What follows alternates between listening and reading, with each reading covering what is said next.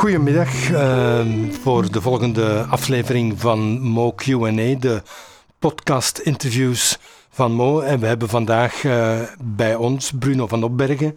Bruno van Opbergen is op dit moment afscheidnemend uh, kinderrechtencommissaris, maar wie in Vlaanderen niet de afgelopen drie maanden onder een steen geleefd heeft, uh, weet dat al wel. Bruno gaat straks het optrichtagentschap opgroeien, uh, opstarten en proberen uh, leiding te geven, daar tenminste directeur van, van te worden. Dat is uh, kinderwelzijn en kind en gezin die, die samengaan en die uitgroeien tot een nieuw gegeven. Maar we willen het vandaag uiteraard op de eerste plaats hebben over de voorbije tien jaar, Bruno van Opbergen, en het werk dat je daar met, als kinderrechtencommissaris verzet hebt, uh, waar het eigenlijk uh, zou moeten over gaan en uh, wat een beetje de toekomstperspectieven daarvan zijn. Oké. Okay.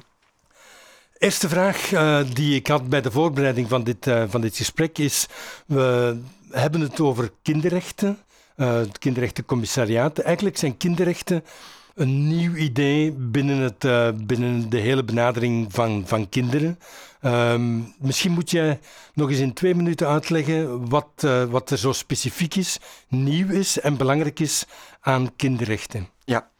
Um, of kinderrechten helemaal nieuw zijn, daar ga ik niet helemaal mee akkoord. Okay. Want als je, je kan kijken naar uh, de politiek internationale geschiedenis van kinderrechten, en dan is het inderdaad, dan verschijnen kinderrechten daar als een, als een relatief nieuw gegeven. In die zin uh, dat je kan zeggen, in 1924 was er de verklaring van Genève, waarvoor het eerst over kinderrechten werd gesproken. Zij het, men had het over vijf kinderrechten en die waren heel sterk eh, gefocust op bescherming van kinderen.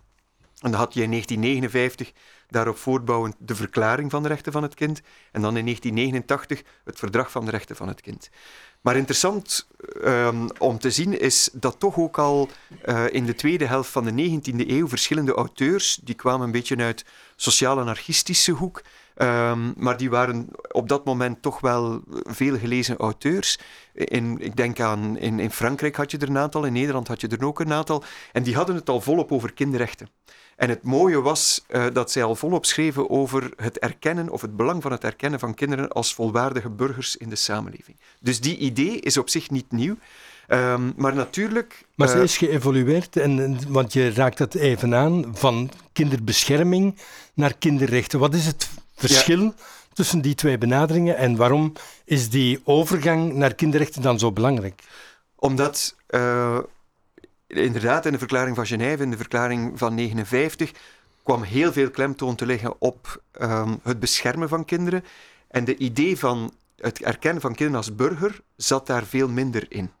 Dat heb je wel op het moment dat in 89, 1989 het uh, kinderrechtenverdrag um, wordt goedgekeurd en, en ondertussen door quasi alle landen is geratificeerd, omdat je daar niet alleen de idee hebt van beschermen, maar je hebt daar ook heel duidelijk het element van participatie. Het recht om gehoord te worden, belang van privacy, belang van vrije meningsuiting. En dan zie je dat daar een zeer belangrijke stap is gezet naar het erkennen van kinderen als volwaardige burgers. Weliswaar, ik zeg altijd, kinderen zijn mensen in wording, maar kinderen zijn ook mensen. En, en die, um, ja, dat spanningsveld vinden we in het kinderrechtenverdrag zeer sterk terug. En dat was, vind ik, in, in dat opzicht, is het kinderrechtenverdrag een, een revolutionair uh, verdrag geweest, omdat het op, voor het eerst gezegd heeft, we moeten ook de participatierechten van kinderen ten volle erkennen. En we moeten dus niet alleen kijken naar uh, kinderen als mensen die er nog niet zijn, of, of nog maar half en half zijn, maar nee, nee, het gaat om um, mensen die echt al een, een volwaardige plek in onze samenleving moeten krijgen. Wat ook inhoudt dat kinderen hun rechten kunnen afdwingen tegenover hun ouders bijvoorbeeld. Dat is een, een, een, een zienswijze die, die zelfs voor het Westen heel revolutionair, heel nieuw is. Um, hoe, hoe vaak stoot je dan op culturele grenzen om die rechten ook effectief te laten gelden? er zijn culturele grenzen, daar wil ik zeker iets over vertellen, maar je ziet dat tot op vandaag uh, de idee dat kinderen zelf hun rechten kunnen afdwingen, dat dat uh, geen evident idee is. Als je bijvoorbeeld kijkt, uh, de wet op de familierechtbank. De wet op de familierechtbank van 2014 is een wet die stelt dat kinderen als ze 12 jaar zijn of ouder, automatisch door een familierechter worden uitgenodigd op het ogenblik dat hun ouders met elkaar in conflict liggen. Bij conflictueuze echtscheidingen bijvoorbeeld gebeurt het dus. Hè? Kinderen worden automatisch uitgenodigd. Je ziet dat zowel ouders als rechters zeggen, maar wat, wat, wat, wat, is dat nu? Hè? Moeten, moeten we nu met een kind van 12, 13 jaar uh, gaan spreken? We zijn daar niet voor gevormd. Ouders zeggen dan van, wat, wat is ons kind nu in staat om, om dit, soort, uh, dit soort oefening te gaan maken? Dus tot op vandaag blijf je um, botsen op het moment dat, dat uh, we kinderen toelaten om zelf, een rechten, zelf voor hun rechten op te komen, dat daar verzet tegen is. En gelukkig, de voorbije jaren is er gewerkt aan de vorming en opleiding van rechters. Zie je dat ouders dat ook wel steeds meer gaan zien. Um, maar dat blijft, dat blijft geen evidentie. Um, als je bijvoorbeeld kijkt naar uh, de wet op de patiëntenrechten. Um, een, een, wet die al dateert van 2002, vind ik een heel mooie vertaling van het kinderrechtenverdrag in onze nationale uh, regelgeving. Maar tot op vandaag heb je blijvend mensen die zeggen, ja, maar die wet die geldt, geldt die dan ook voor minderjarige patiënten? Absoluut, absoluut. En waarom is die controversieel? Ja, omdat, omdat men blijft um, vooral naar kinderen kijken in termen van uh, onbekwaam zijn. En natuurlijk juridisch zie je dat, dat kinderen nog altijd handelingsonbekwaam worden geacht. Uh, en je hebt dus een aantal uh, wetten of, of decreten vandaag die daar um, zitten aan te pietsen, die dat, die dat in vraag durven stellen.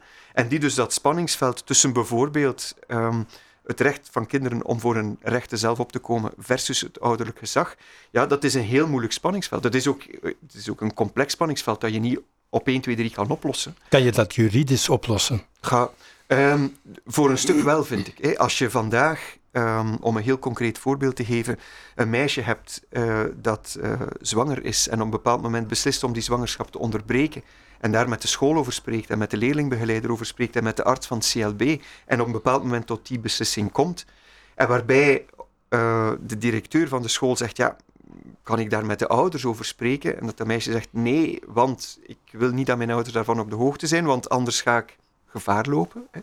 Um, dan zie je dat dat meisje juridisch beschermd is door die wet op de patiëntenrechten. En waarbij die arts kan zeggen, het gaat om geen levensbedreigende situatie, het gaat om een meisje van 15, uh, waarvan, je heel duidelijk, waarvan ik heel duidelijk kan zeggen, die, die is bekwaam, die maakt een zeer goede inschatting van haar situatie. Dus dit blijft iets tussen mij en mijn patiënten, ook al gaat het om minderjarige ja. patiënten. Een van, van de vragen die ik heel vaak heb rond de benadering van kinderrechten is dat, uh, dat tot en met 18-jarigen of tot 18-jarigen spreken we in die context mm -hmm. over kinderen. Ja. Nu, je hebt zelf een zoon van 17. Mm -hmm. Ik kan me niet voorstellen dat die happy is als, uh, als hij als kind benoemd, benaderd of behandeld zou, zou worden.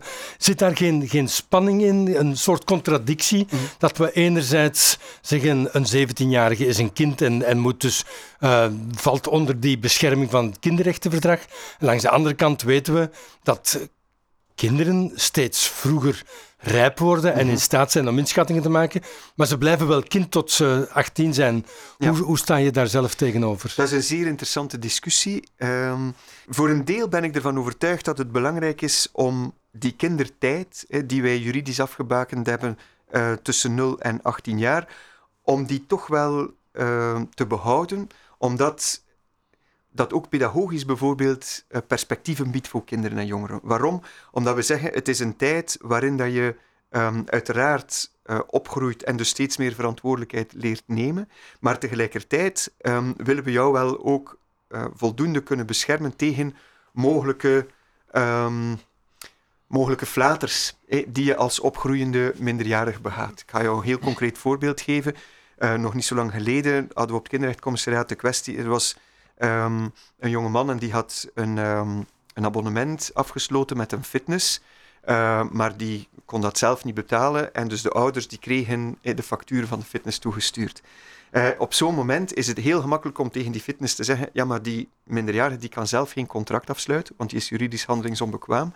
Dus dat die facturen die gaan niet betaald worden, want die ouders ja, die hebben dat zelf niet, niet gewild. Dus op zo'n moment zie je is een, een, een fait divers ja. natuurlijk in een mensenleven, maar op zo'n moment zie je wel hoe belangrijk het is om um, minderjarigen, ook al zijn ze dan 16, 17 jaar, toch nog voldoende te kunnen beschermen. Anderzijds ben ik absoluut voorstander om uh, te gaan kijken naar hoe kan je zorgen voor een soort meer getrapt systeem van meerderjarigheid. Hè? En um, samen met de Gezinsbond hebben we daar ook al rond gewerkt, waarbij dat je bijvoorbeeld kan zeggen, uh, kunnen we niet vroeger dan 18 jaar een aantal uh, césuren gaan inbouwen. Hè? En u weet misschien dat wij zelf uh, al een tijdje pleiten voor stemrecht op 16. Mm -hmm. Dat is wat mij betreft een voorbeeld van getrapte meerderjarigheid. Ook in uh, heel de discussie rond de wet uh, rond euthanasie voor minderjarigen is er ook een vorm van getrapte meerderjarigheid, waarbij we gezegd hebben op 16 zou een minderjarige autonoom daar moeten kunnen over beslissen. Dus het is ook niet zo dat daar vandaag um, op een rigide manier mee wordt omgegaan. Je hebt kijk naar het decreet voor minderjarigen, dat de rechtspositie van minderjarigen in de jeugdzorg regelt, dat heeft een césuur op 12 jaar gelegd. Dus um, je ziet dat in, in de regelgeving vandaag al een soort getrapte meerderjarigheid is ingebouwd. En ik denk dat het belangrijk zal zijn om in de toekomst te gaan zoeken naar waar kunnen we dat nog veel sterker gaan uitbreiden. Een van de domeinen waar dat, dat het gevoeligst ligt misschien is op vlak van seksuele relaties. Mm -hmm. Mm -hmm. Zeker in een post-Dutroux ja. is dat in Vlaanderen of in België vaak wat onbespreekbaar gebleken. Ja. Zijn, zijn daar stappen die volgens jou moeten gezet worden? Ja, um, en die zijn, daar zijn intussen ook al belangrijke stappen gezet. Wij hebben uh, al een aantal jaar geleden gepleit om he, de uh, leeftijd in plaats van op 16 he, naar 14 jaar te brengen. Maar met die verstanden, één, waarom hebben we daarvoor gepleit? Omdat we uit alle onderzoek leren dat um, minderjarigen op veel vroegere leeftijd hun eerste seksuele stappen zetten en ook seksueel verkeer met elkaar, met elkaar hebben voor 15 jaar, uh, voor 16 jaar liever. Dus um, je ziet tussen 14 en 16 jaar is er uh, veel seksuele activiteit hè, tussen, uh, tussen minderjarigen. Maar natuurlijk, um, men heeft dat eertijds ingebouwd vanuit een zeer sterke beschermingsidee. En de vraag is, hoe kan je enerzijds um, het participatieve erkennen uh, en tegelijkertijd ook het beschermende voldoende inbouwen. En wat wij al een hele tijd geleden hadden voorgesteld was verlaag die leeftijd van 14, maar werk tegelijkertijd met maximumgrenzen. Laat bijvoorbeeld toe dat iemand van 14 seks mag hebben met iemand uh, die twee jaar, drie jaar, vier jaar ouder is, maar niet meer. Om op die manier die bescherming in te bouwen. En dat is wat men um, in de wetgeving ook van plan is nu. Enerzijds verlagen, maar tegelijkertijd uh, die grenzen inbouwen. En wat ons betreft is dat een heel mooi uh, evenwicht tussen um, het erkennen van ja, autonomie en, en uh, het feit dat, dat minderjarigen gewoon zelf ook hun recht op, op, seksueel, op seksualiteit uh, opeisen, maar daarnaast um, toch voldoende aandacht blijven hebben voor het beschermen van minderjarigen. En dat laatste, die bescherming, is noodzakelijk om een dossier dat de afgelopen maanden dikwijls ook in het nieuws is rond uh, jeugdprostitutie en loverboys, om daar juridisch te kunnen blijven op ingrijpen. Absoluut, absoluut. Uh, nu, voor die uh, groep meisjes is er natuurlijk veel meer nodig dan alleen uh, dat wettelijk kader. Maar um, ja, het is, het is, ik heb de, de voorbije maanden um, een aantal keer eh, een gesprek gehad met meisjes die uh, bij Saskia van Nieuwenhoven ja. opgevangen worden. Ja, en dan, dan heb je dat juridische kader, maar dan pleit ik tegelijkertijd ook heel sterk voor, voor een gespecialiseerde opvang. Hè, want ik ben ervan overtuigd dat een langdurig verblijf in een gemeenschapsinstelling bijvoorbeeld, dat dat geen oplossing is uh, voor die meisjes en dat je echt wel moet uh, werk maken van gespecialiseerde zorg rond toch wel de soms heel uh, zware trauma's en kwetsuren die ze hebben opgelopen. Een ander dossier waar zo de grens tussen kind en jeugd en, en volwassen mm, soms wat vager is dan, dan in het binaire kind-volwassen model dat we hanteren, dat we zeker op dit moment ook internationaal gehanteerd wordt, is het dossier van kinderarbeid. Mm -hmm. ik, uh, ik heb zeker niet alles gevolgd wat het kinderrechtencommissariaat de afgelopen tien jaar gedaan heeft, maar is daar zijn, daar, zijn daar campagnes rond geweest? Is dat een aandachtspunt voor het uh, kinderrechtencommissariaat of ligt dat te ver buiten de nationale grenzen en dus buiten het uh, bevoegdheidsdomein? Ja, we hebben um, rond kinderarbeid de voorbije jaren niet zo heel veel gewerkt. Uh, wat wij uh, wel gedaan hebben bijvoorbeeld is een uh, campagne van Oxfam mee gesteund. De campagne van een aantal jaar terug rond de kindslavernijvrije chocolade. waarom? Omdat dat voor ons heel een heel sprekend thema was om, ehm, om met kinderen en jongeren het te hebben over hun leeftijdsgenoten die soms heel ver weg op andere plekken in de wereld uh, jong zijn en waar je toch wel ziet dat er zeer grote contrasten zijn. En omdat het over chocolade ging. Omdat, ja, en ook omdat uh, er dus um, in heel die campagne was er een heel mooie uh, documentaire waar een, een jongen die op een cacaoplantage werkte, uh, via de documentairemakers voor het eerst echt ook chocolade proefde. En ik vond dat een, een, een enorm uh, aangrijpend fragment, hè, omdat op die manier die twee werelden die vaak zo ver uit elkaar staan, eigenlijk dichter bij elkaar kwamen. En door dit te verenigen, uh, vond ik, kon je op die manier echt wel sterk gaan sensibiliseren bij kinderen en jongeren om te tonen van zie eens hoe belangrijk het is om rond dit thema aandacht te besteden is het hele veld van internationale solidariteit en, en betrokkenheid niet een beetje een, een, terrein dat meer ontwikkeld moet worden door het kinderrechtencommissariaat? Absoluut. Alleen is dat geen simpele, hè, omdat we sowieso eigenlijk al heel veel werk hebben als het over uh, kinderrechten in Vlaanderen gaat. Maar uh, als ik kijk wat wij uh, de voorbije jaren gedaan hebben binnen het Europees netwerk van kinderrechtencommissarissen. Goed, dat is dan Europees, maar bon, daar zitten toch ook uh, serieuze uitdagingen. we hebben bijvoorbeeld heel sterk gewerkt rond uh, asiel en migratie binnen de Europese context en wat wij daar als uh, kinderrechtencommissaris kunnen betekenen. Maar we hebben nu ook vorig jaar nog sterk samengewerkt rond alles wat met interlandelijke adoptie te maken heeft. Dat je vandaag landen hebt in Europa die uitsturend en tegelijkertijd ontvangend zijn. En dus voor ons is het bijvoorbeeld heel belangrijk om goed te kunnen samenwerken met Polen, met Servië, omdat dat landen zijn waar wij vandaag zien dat kinderen in aanmerking komen voor adoptie. En, ehm, en dat dat kinderen zijn die hier bij ons um, komen leven en wonen. Dus in het kader van, maar ook breder, hè, eh, in het kader van interlandelijke adoptie, in het kader van asiel en migratie, uh, hebben wij toch regelmatig die samenwerking over de grenzen gezocht. Die kader van asiel en migratie is natuurlijk een heel actueel uh, thema, heel controversieel ook. Uh, waar we misschien eerst eens even het kinderpardon toch moeten, -hmm. moeten aansnijden. Het is, een, het is eigenlijk een, een oud idee dat, uh, dat in Nederland al, al lang bijna aanvaard was, maar nu recent opnieuw terug afgevoerd is.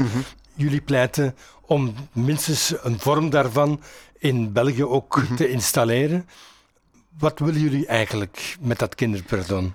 Wel, de centrale idee is dat op het moment dat kinderen al lang in ons land verblijven, en dan gaat het over een periode van vijf jaar of langer, om nu de criteria in Nederland te gebruiken, en je merkt tegelijkertijd dat kinderen uh, heel sterk geworteld zijn, um, dan is ons pleidooi om, er, om op zoek te gaan naar manieren om deze kinderen toch een verblijfsvergunning in België te geven. Waarom?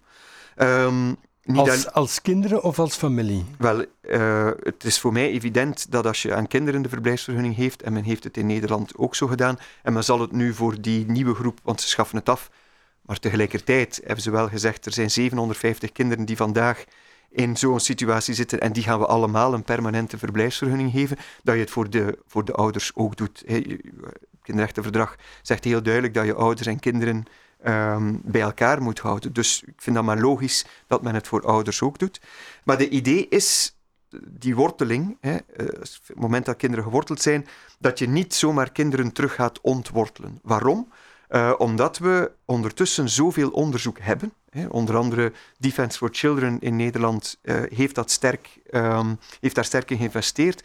Maar ook nogal wat onderzoekers aan de universiteit in, in Groningen. Die hebben heel duidelijk aangetoond dat als je dat wel doet, dat de impact op kinderen uh, nefast is. Hè. Men is met kinderen gaan spreken een jaar nadat ze teruggestuurd zijn, twee jaar nadat ze teruggestuurd zijn.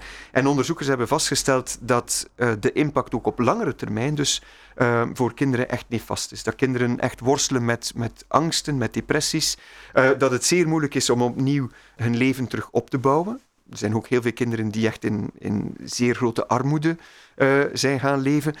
Met als gevolg dat, dat kinderen bijzonder weinig toekomstperspectief krijgen. Dus als je al die zaken samenlegt, dan vind ik dat het onze plicht is als overheid om te gaan nadenken over hoe kunnen we één ervoor zorgen, natuurlijk, dat we dit soort situaties vermijden. Maar bon, we hebben nu eenmaal een grote groep gezinnen uh, die in de situatie verkeert dat zij lang hebben moeten wachten op een antwoord uh, in het kader van een asielprocedure en dus hier al heel lang verblijven. En ik vind ten aanzien van die groep uh, moet je een ander antwoord uh, kunnen verzinnen dan zeggen wij sturen jou terug en we trekken ons eigenlijk totaal niet meer aan wat er met jou gebeurt. Ja. Want dat is wat, wat, wat, vandaag met grote groepen gezinnen en kinderen gebeurt. En ik vind, wij hebben altijd geprobeerd om, om uh, de kinderen die in het kader daarvan bij ons op het kinderrechtcommissariaat zitten, om die wat op te volgen ook. Dat is heel, heel moeilijk. Maar we hebben wel vastgesteld uh, dat met die kinderen waar we het wel mee uh, kunnen doen hebben, en dus die contacten hebben kunnen onderhouden,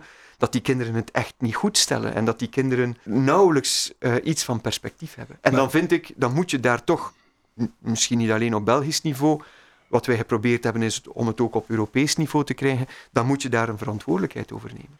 Maar de reacties op uh, de casus Anna Maria en, en de hele uh, mobilisatie die daar vanuit zowel ja. media als publiek uh, rond gebeuren, vanuit politieke hoek wordt er weinig enthousiast gereageerd. Er worden veel meer signalen uitgestuurd vanuit politieke partijen van we, we willen dit niet, we kunnen daar niet aan beginnen, het is een, een straatje zonder einde. Mm -hmm. ja.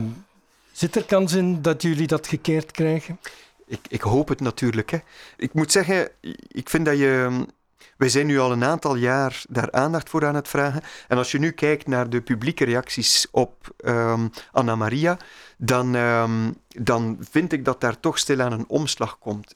Als ik alleen al maar kijk naar het, het enorme grote engagement dat de school heeft opgenomen. En waarbij je ziet hoe uh, want in Sint-Okkerzeel zit op dit ogenblik nog een, een ander gezin met kinderen uit Mol. Hoe de school uit Mol meteen ook contact gaan opnemen is met de school uit Borgerhout om te kijken van, kunnen we samen iets betekenen? Dus je, je merkt um, dat er vanuit uh, de scholen, dat er vanuit jeugdhulp ook vaak, uh, vanuit, uh, vanuit kindergezin, vanuit de buurten, dat er steeds sterker een signaal komt en zegt van dit, dit kunnen we gewoon niet maken. Hè. Er, is, er is niemand uh, die kan zeggen, dit is nu eenmaal in het belang van het kind. Dus ik, ik maak mij sterk um, dat misschien stil aan de tijd wel rijp is om de politiek te overtuigen, om te zoeken naar andere antwoorden. En ik, ik zal meteen ook zeggen, het gaat om een heel complex gegeven. Hè. Uh, maar dat betekent niet dat we daar niet moeten over nadenken. We hebben zelf met het kinderrechtcommissariaat, een, uh, samen ook met de, alle onderwijsverstrekkers, zitten nadenken over hoe kan je een soort gedifferentieerd beleid daar rond voeren. Hè. Hoe kan je bijvoorbeeld op het moment dat een, uh, een niet begeleide minderjarige die 18 wordt en die weet dat hij niet in België kan blijven, maar die wel, zeg maar iets, um, op het eind van de vijfde middelbaar zit of bij het begin van de zesde middelbaar zit, hoe kan je ervoor zorgen dat die jongen of dat meisje toch zijn diploma middelbaar onderwijs kan behalen? En hoe kan je dat bijvoorbeeld gaan integreren in een terugkeertraject? Dat is wat mij betreft uh, veel zinvoller en waardevoller dan wat men nu zegt. Ah, bon, je bent 18, we kunnen jou niet langer beschermen. Eh, eh, jongeren worden opgepakt, worden opgesloten in een gesloten centrum en worden terug, teruggestuurd. Ook daar zie je scholen zeggen van, dit is toch niet ernstig. Wij, dat is een leerling waar wij drie, vier jaar les hebben aangegeven. Goed, dat die uh, hier niet kan blijven, dat willen we dan nog uh, aanvaarden. Maar op zijn minst kan je toch niet maken om gewoon van de ene op de andere dag alles wat hier was door te snijden. Je moet, je moet daar tijd voor nemen en je moet er op zijn minst voor zorgen dat als die jongeren moeten terugkeren, dat ze dat sterker kunnen doen. En zo heb je verschillende groepen, kinderen en jongeren, in verschillende situaties. En wij zeggen, daar moet je een gedifferentieerd antwoord ja. kunnen op geven. Wat meteen ook weer een illustratie is van hoe een rechtenbenadering uh, toch altijd in frictie zit met een, uh, een soevereiniteitsbenadering of een benadering waarvan gezegd wordt van kijk, dit zijn de regels, zo -hmm. is het spel. Uh, de rechten staan daar niet haaks op, maar, maar zitten daar toch dikwijls mee in wrijving. -hmm. jullie zeggen de rechten zijn belangrijker dan de soevereiniteit. Maar ik vind op zijn minst dat uh, als, als in dit soort kwesties gezegd wordt, de regels zijn de regels en de regels moeten gevolgd worden, als je dan ziet hoe flexibel men op andere terreinen uh, met andere uh, groeperingen of, of belangengroepen of met individuen omgaat, dan, dan, dan word ik daar kwaad over. Hè. Dan vind ik dat, dat niet rechtvaardig. Ik vind dat um, in, in deze kwesties is voor mij een heel belangrijke leidraad het belang van het kind. En uh, zolang we er niet in slagen, of zolang dat onze overheid er niet in slaagt om een, een zorgvuldige, adequate toetsing te doen van het belang van het kind in dit soort individuele kwesties, ja, dan, dan kan ik niet anders dan daar blijven uh, op hameren.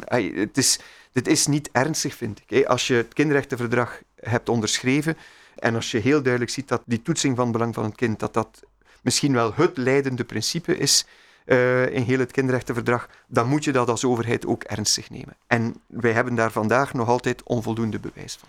Je hebt het over het recht om, om aanwezig te zijn op het grondgebied, met mhm. name uh, in dit geval. Maar stel, uw eh, gezin of het, het kind krijgt uh, de toestemming om te blijven en dus ook het, het gezin, dan is dat dossier bij wijze van spreken afgehandeld. -hmm. Maar is er voldoende opvolging? Is, uh, is het recht van kinderen uh, om te blijven niet ook in zekere zin conditioneel uh, op het recht om een goede omkadering te vinden? Want anders dan, dan, dan heb je wel kinderen die rechten hebben, -hmm. maar die dan aan hun lot overgelaten worden. Is dat dan zoveel beter?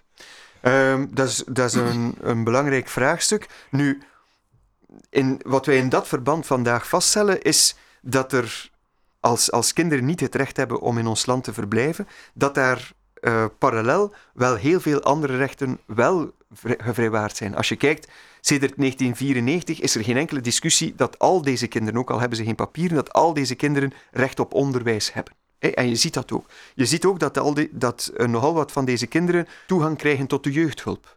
Dus uh, kijk ook naar um, de uitbouw van de pleegzorg voor niet-begeleide minderjarigen, ook al zijn dat uh, niet-begeleide minderjarigen die op 18 niet meer in België gaan kunnen verblijven. Dus daar zit natuurlijk een zeer belangrijk spanningsveld. En de paradox is dus, wat mij betreft, eerder omgekeerd, in die zin dat als je kijkt naar wat op Vlaams niveau gebeurt, onderwijs, jeugdhulp en zo meer, dat dat heel sterk uh, vorm heeft gekregen, maar dat er een, een duidelijke spanning zit met wat er um, met de rechten die op, op, op federaal niveau um, van belang zijn. En ja, het is, vind ik, die paradox waar, waar veel gezinnen op botsen.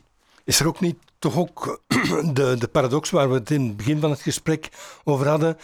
De benadering die jullie voorstellen is de benadering van het autonome individu.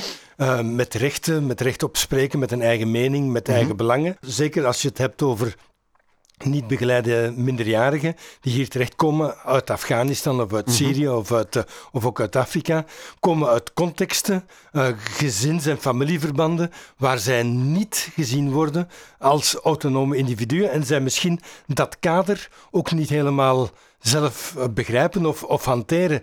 Hoe ga je daar dan mee om met die uh, heel ingewikkelde spanning lijkt mij. Ja, dat is een moeilijke, moeilijke kwestie. Je ziet bijvoorbeeld ook als het over kinderrechten gaat, dat uh, Afrikaanse landen naast het kinderrechtenverdrag ook nog een apart uh, charter hebben, kinderrechtencharter hebben, waarin heel expliciet uh, ook de plichten van de minderjarigen zijn opgenomen. De plichten ten aanzien van de familie, de plichten ten aanzien van de gemeenschap. Dus je zit daar inderdaad met, met een, een verschil, of zijn minst met een verschil in klemtoon.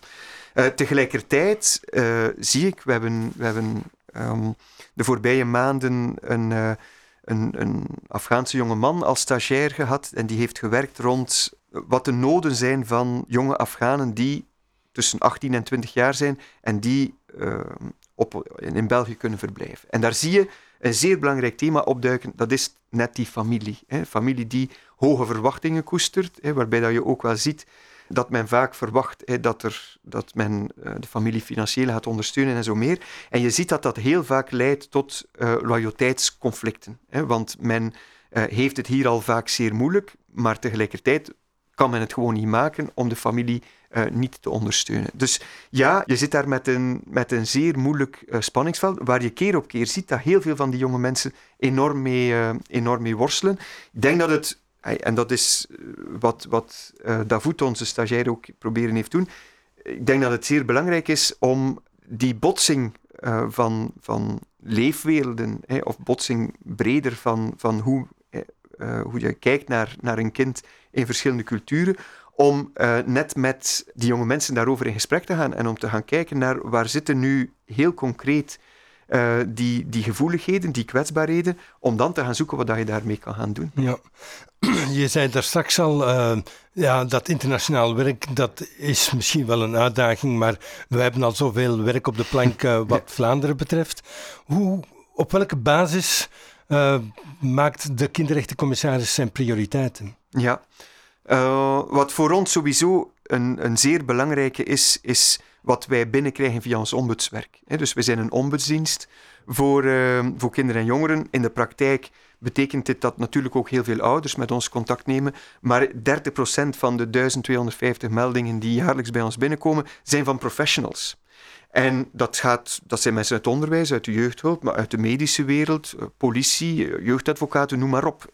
Heel vaak zie je dat zij structurele knelpunten uh, aankaarten. Uiteraard via een individueel dossier of via een individuele problematiek, maar heel vaak bots je daarop structurele knelpunten. Een mooi voorbeeld daarvan is bijvoorbeeld geweest wat wij gedaan hebben rond de, de uh, woonwagenkinderen en de heel precaire situatie van woonwagenkinderen. Uh, dat is echt gegroeid vanuit ons ombudswerk. Dus dat ombudswerk en de signalen, en boodschappen, meldingen die we daar binnenkrijgen, zijn voor ons een heel belangrijk criterium om te zeggen daar moeten we iets rond doen. We hebben bijvoorbeeld gewerkt rond sanctiebeleid op school. Dat komt echt ten volle uit ons ombudswerk. We hebben uh, gewerkt rond de rechten van kinderen op de vlucht. Komt heel duidelijk uit ons ombudswerk. Maar daarnaast zien wij wel wat in die wereld gebeurt. Het feit dat we de voorbije jaren zoveel aandacht hebben gevraagd voor armoede, is de reden geweest waarom ik twee jaar geleden dat boekje geschreven heb over, over kinderarmoede. En dan zie je dat, dat we toch ook wel weer die koppeling maken met ons ombudswerk. Want vorig jaar in ons jaarverslag hebben we dan de eerste keer gezegd, we willen gaan zoeken naar um, hoeveel van de meldingen die bij ons binnenkomen zijn armoede gerelateerd. Dus we, we, blijven toch wel altijd die koppeling maken. Maar het feit dat we rond dak- en thuisloosheid hebben gewerkt, uh, heeft eh, heel duidelijk te maken met het feit dat je ziet hoe dit, dit wordt een, um, een, een, een meer zichtbaar uh, maatschappelijk probleem. En dan ja, komt bij ons die vraag, en hoeveel kinderen en jongeren zouden daarbij betrokken zijn? Dus dan beginnen we daar onderzoek rond te doen. En dan hebben we uiteindelijk een heel dossier rond dak- en thuisloosheid van minderjarigen ontwikkeld. Um, die prioriteiten worden deels bepaald door wat wij binnenkrijgen en deels door wat wij zien wat er in de ja. samenleving aan belangrijke thema's naar boven komt. Je hebt nu nog enkele weken uh, als kinderrechtencommissaris, dus het is een hele moeilijke vraag om te zeggen wat zou je nog willen realiseren. Maar stel dat je nog heel 2019 voor de boeg had, welk dossier zou dan echt bovenaan de agenda staan van Bruno van Opbergen als kinderrechtencommissaris uh, in de zin van dit moet dit jaar gerealiseerd worden? Ja, als het over het federale niveau gaat, dan zou ik echt voluit gaan voor hoe krijgen we het kinderpardon of iets zoals het kinderpardon in een federaal regeerakkoord. Dat, dat vind ik zo, daar moeten we echt volop, zouden we volop moeten op inzetten. Als het over het Vlaamse niveau gaat, dan um, wil ik vooral gaan zoeken naar hoe kan je nog, hoe kan je heel sterke bruggen gaan bouwen tussen uh, onderwijs en welzijn. En waarom? Omdat wij zien dat vandaag te veel kinderen en jongeren opgegeven worden. We hebben uh, vorig jaar voor het eerst een uh, vijfjarige gehad die definitief uitgesloten was op school. Een vijfjarige kleuter. Hè. Niet om die school meteen te gaan culpabiliseren, maar je merkt dat uh, nogal wat mensen vandaag in, in, het onderwijs worstelen met wat moeilijke kinderen worden genoemd. Kinderen met, met ernstige gedragsproblemen, met ernstige emotionele problemen. Je ziet dat dat kinderen zijn die, die, die raken overboord. Uh, en je merkt dat men in, in uh, de jeugdhulp daar uh, een zekere expertise mee heeft, maar tegelijkertijd zien we ook wel dat de jeugdhulp zich soms zodanig aan het organiseren is dat um, de echt moeilijke, tussen aanhalingstekens, kinderen en jongeren, dat die ook dreigen uit de boot te vallen. En dus vind ik dat onderwijs en welzijn echt wel voor een zeer belangrijke opdracht staan. Hoe kunnen we ervoor zorgen dat ook die kinderen en jongeren echt ten volle van hun recht op onderwijs en hun recht op zorg en hulp uh, kunnen genieten? En wat mij betreft is dit niet alleen voor 2019, maar echt voor de komende jaren een, een ontzettend, ontzettend uh, belangrijke opdracht, omdat we gewoon, als we het niet doen, hè, dan gaan we echt wel vaststellen dat het is nu nog een, een, een gelukkig een heel klein aantal, maar dat steeds meer kinderen uh, die in het basisonderwijs zitten, al op een heel jonge leeftijd op een plek terechtkomen waarvan iedereen weet, dit biedt nauwelijks nog toekomstperspectief. En heb je dan uh, in, in dat pleidooi voldoende draagvlak overleg ook met, uh, met de onderwijswereld.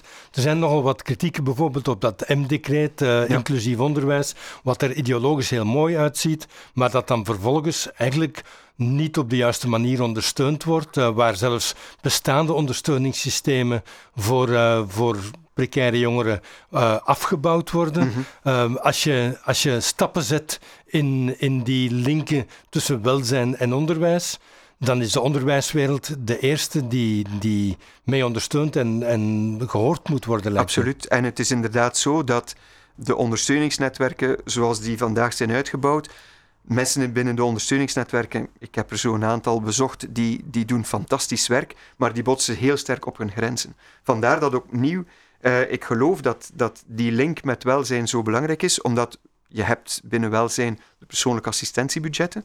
We zullen normaal gezien gaan naar een systeem van persoonsvolgende financiering, ook voor minderjarigen.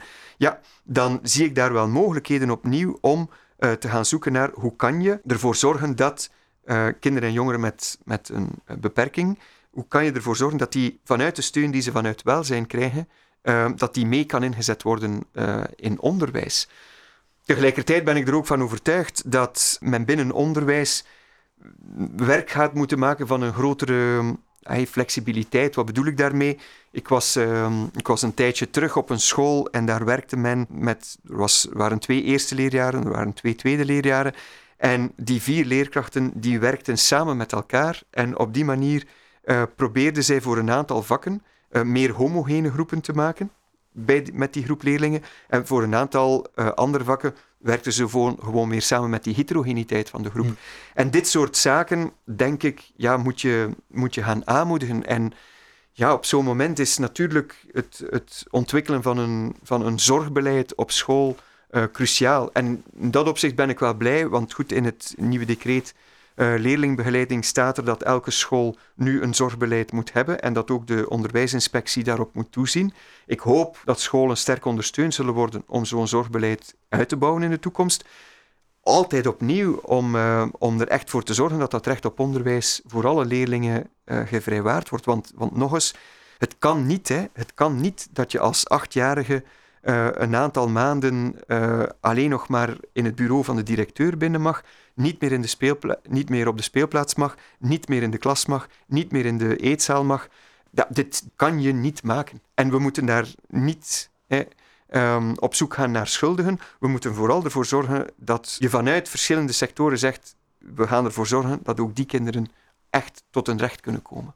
Oké, okay, laat ons dat uh, nemen als afsluiting en als opdracht uh, die je waarschijnlijk voor jezelf meeneemt als Zeker je naar het uh, volgende ja. agentschap gaat. Bruno van Opbergen, heel erg bedankt. Is graag gedaan.